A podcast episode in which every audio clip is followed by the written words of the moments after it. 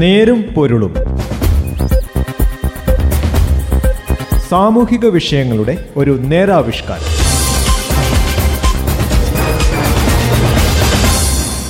നമസ്കാരം. നെരുമ്പുലിന്റെ പുതിയൊരു അധ്യായത്തിലേക്ക് സ്വാഗതം. ഇന്ന് ഈ പരിപാടിയിൽ ഞാൻ ജോസഫ് പള്ളത്ത്. പ്രകൃതി ദുരന്തം വന്നാൽ രക്ഷാപ്രവർത്തനം എന്നതാണ് കേരളത്തിന്റെ സമീപനം. ദുരന്തങ്ങൾ ഒഴിവാക്കാനുള്ള വഴിയാണ് ആദ്യം തേടേണ്ടത്. നെരുമ്പൊരുളും ഇന്ന് ഈ വിഷയത്തിലേക്കാണ്. ഐക്യരാഷ്ട്രസംഘടനയുടെ intergovernmental panel on climate change അടുത്തിടെ പ്രസിദ്ധീകരിച്ച പഠന റിപ്പോർട്ട് കേരളത്തിന് ശക്തമായ മുന്നറിയിപ്പാണ്. അടുത്ത ഇരുപത് വർഷത്തിനുള്ളിൽ കാലാവസ്ഥാ വ്യതിയാനം കേരളത്തിൽ വ്യാപക പ്രകൃതിക്ഷോഭങ്ങൾക്ക് വഴിയൊരുക്കാം. അറബിക്കടലിൽ ചൂട് കൂടുന്നതിനാൽ നിരന്തരമായ ചുഴലിക്കാറ്റുകളും ന്യൂനമർദ്ദവുമുണ്ടാകാം. തിരമാലകളുടെ ഉയരം കൂടുകയും അതിനനുസരിച്ച് കടൽ തീരം ഇടിയുകയും ചെയ്യാം.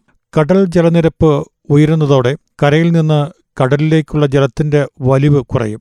ചെറിയ മഴയിൽ പോലും രൂക്ഷമായ വെള്ളപ്പൊക്കത്തിന് സാധ്യതയേറും. ചുരുങ്ങിയ സമയത്തിനുള്ളിൽ കൂടുതൽ മഴ പെയ്യുന്നത് ഉരുൾപൊട്ടലിനും മണ്ണിടിച്ചിലിനും മിന്നൽ പ്രളയത്തിനും വഴിയൊരുക്കും.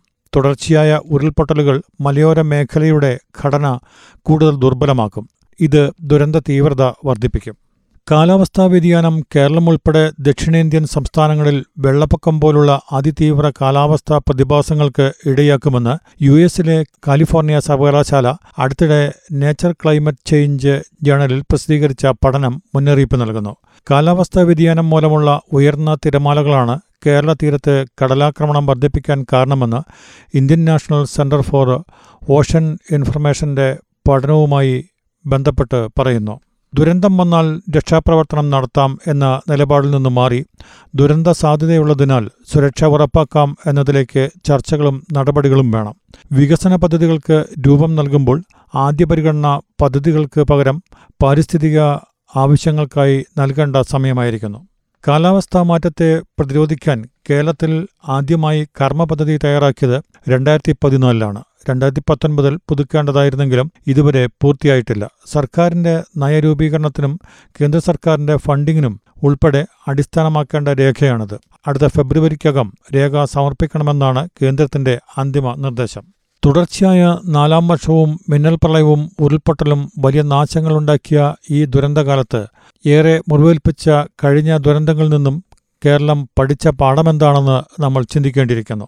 കാലാവസ്ഥാ പ്രവചനത്തിലെ പോരായ്മകൾ പരിഹരിക്കാൻ കേന്ദ്ര കാലാവസ്ഥാ വകുപ്പുമായി ചേർന്ന് അടിയന്തര നടപടികൾ സ്വീകരിക്കുക പുതിയ റഡാറും ഓട്ടോമാറ്റിക് വെതർ സ്റ്റേഷനുകളും ഉടൻ സ്ഥാപിക്കാൻ സമ്മർദ്ദം ചെലുത്തുക സൂക്ഷ്മമായ പ്രളയഭൂപടം തയ്യാറാക്കി ജനങ്ങളെ ബോധവൽക്കരിക്കുക ആർട്ടിഫിഷ്യൽ ഇന്റലിജൻസ് ഉൾപ്പെടെ സാങ്കേതിക വിദ്യകളുടെ സഹായം തേടുക തുടങ്ങിയവ നമുക്ക് അനിവാര്യമാണ്. കാർബൺ ന്യൂട്രൽ കേരളം എന്ന ദീർഘകാല ലക്ഷ്യത്തിന് കർമ്മപദ്ധതി തയ്യാറാക്കേണ്ടതുണ്ട്. വികേന്ദ്രീകൃത ദുരന്ത നിവാരണ സംവിധാനം വികസിപ്പിക്കുക തദ്ദേശ സ്ഥാപനങ്ങളുടെ പദ്ധതി തുകയിൽ പത്ത് ശതമാനം ദുരന്ത പ്രതിരോധത്തിനായി മാത്രം മാറ്റിവെക്കുക. കാലാവസ്ഥാ മാറ്റത്തിന്റെ പശ്ചാത്തലത്തിൽ ഭൂവിനിയോഗം സംബന്ധിച്ച് ആഴത്തിലുള്ള പഠനവും പുതിയ നയരൂപീകരണവും നടത്തേണ്ടതുണ്ട്.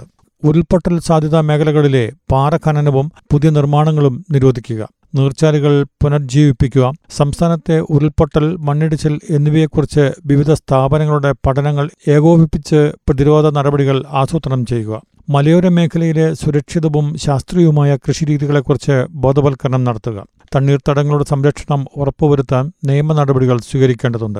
നദീതീരങ്ങളിലെ കയ്യേറ്റം ഒഴിപ്പിക്കാനും എക്കൽ ഉൾപ്പെടെ അവശിഷ്ടങ്ങൾ നീക്കാനും നടപടിയെടുക്കേണ്ടതുണ്ട് ഡാമുകളിലെ ചെളി നീക്കം ചെയ്ത് സമ്പന്നശേഷി വർദ്ധിപ്പിക്കണം. കാലാവസ്ഥാ വ്യതിയാനവുമായി ബന്ധപ്പെട്ട് കർമ്മ പദ്ധതി തയ്യാറാക്കി യുദ്ധകാലാടിസ്ഥാനത്തിൽ നടപ്പാക്കാൻ ഉന്നത അധികാര സമിതി രൂപീകരിക്കേണ്ടതുണ്ട്. കാലാവസ്ഥാ വ്യതിയാനവുമായി ബന്ധപ്പെട്ട കൂടുതൽ അറിവുകൾ പാഠ്യപദ്ധതിയിൽ ഉൾപ്പെടുത്തുക. പ്രകൃതിക്ഷോഭങ്ങളുമായി ബന്ധപ്പെട്ട ഔദ്യോഗിക വിവരങ്ങൾ തത്സമയം ജനങ്ങളിലെത്തിക്കാൻ സംവിധാനം രൂപീകരിക്കുക. കരാർ നിയമനങ്ങൾക്ക് പകരം സാങ്കേതിക വിദഗ്ധരെ സ്ഥിരം ജീവനക്കാരായി നിയമിച്ച് സംസ്ഥാന ദുരന്ത നിവാരണ അതോറിറ്റി ശക്തിപ്പെടുത്തുക. നിലവിൽ മെമ്പർ സെക്രട്ടറി ഒഴികെയുള്ള സാങ്കേതിക വിദഗ്ധരെല്ലാം കരാർ ജീവനക്കാരാണ്. ജില്ലാ ദുരന്ത നിവാരണ അതോറിറ്റികളിലെ സാങ്കേതിക വിദഗ്ധരുടെ തസ്തിക പലയിടത്തും ഒഴിഞ്ഞുകിടക്കുകയാണ് ഉരുൾപൊട്ടൽ സാധ്യത അറിയാൻ ഉപഗ്രഹ സഹായത്തോടെയുള്ള മുന്നറിയിപ്പ് സംവിധാനം ഒരുക്കുക. സിന്തറ്റിക് അപർച്ചർ റഡാർ ഇന്റർഫെറോമെട്രി എന്നിവയുടെ സഹായത്തോടെ ഉരുൾപൊട്ടൽ സാധ്യതാ മേഖലകളിൽ നിരീക്ഷണം നടത്തേണ്ടതും അത്യാവശ്യമാണ്.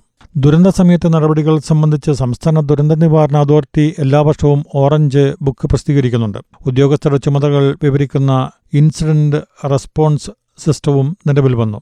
ദുരന്ത നിവാരണത്തിനായി ഭിന്നശേഷിക്കാരെ ഉൾപ്പെടുത്തി കേരളത്തിൽ നടപ്പാക്കിയ മാതൃക ദേശീയ തലത്തിൽ വ്യാപിപ്പിക്കുകയാണ് ഇപ്പോൾ.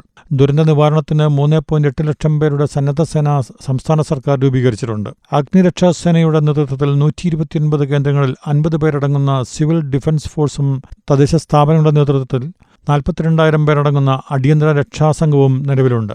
ജില്ലാ ദുരന്ത നിവാരണ അതോറിറ്റികളുടെ കീഴിൽ നാനൂറ്റി ഇരുപത്തിയൊന്ന് സന്നദ്ധ സംഘടനകൾ ദുരന്ത മേഖലകളിൽ പ്രവർത്തിക്കുന്നുമുണ്ട്. ഉള്ളവയെ കൂടുതൽ വിപുലീകരിക്കുകയും പുതിയവ കണ്ടെത്തുകയും ചെയ്തുകൊണ്ട് ദുരന്തങ്ങളെ ആദ്യമേ തന്നെ പ്രതിരോധിക്കാനുള്ള നടപടികളിലേക്കാണ് നമ്മളിനി പോകേണ്ടത്. നെരുമ്പൂരിന്റെ ഈ അധ്യായം എവിടെ അവസാനിക്കുന്നു. നന്ദി. നമസ്കാരം. നേരും പൊരുളും. സാമൂഹിക വിഷയങ്ങളുടെ ഒരു നേരാവിഷ്കാരം.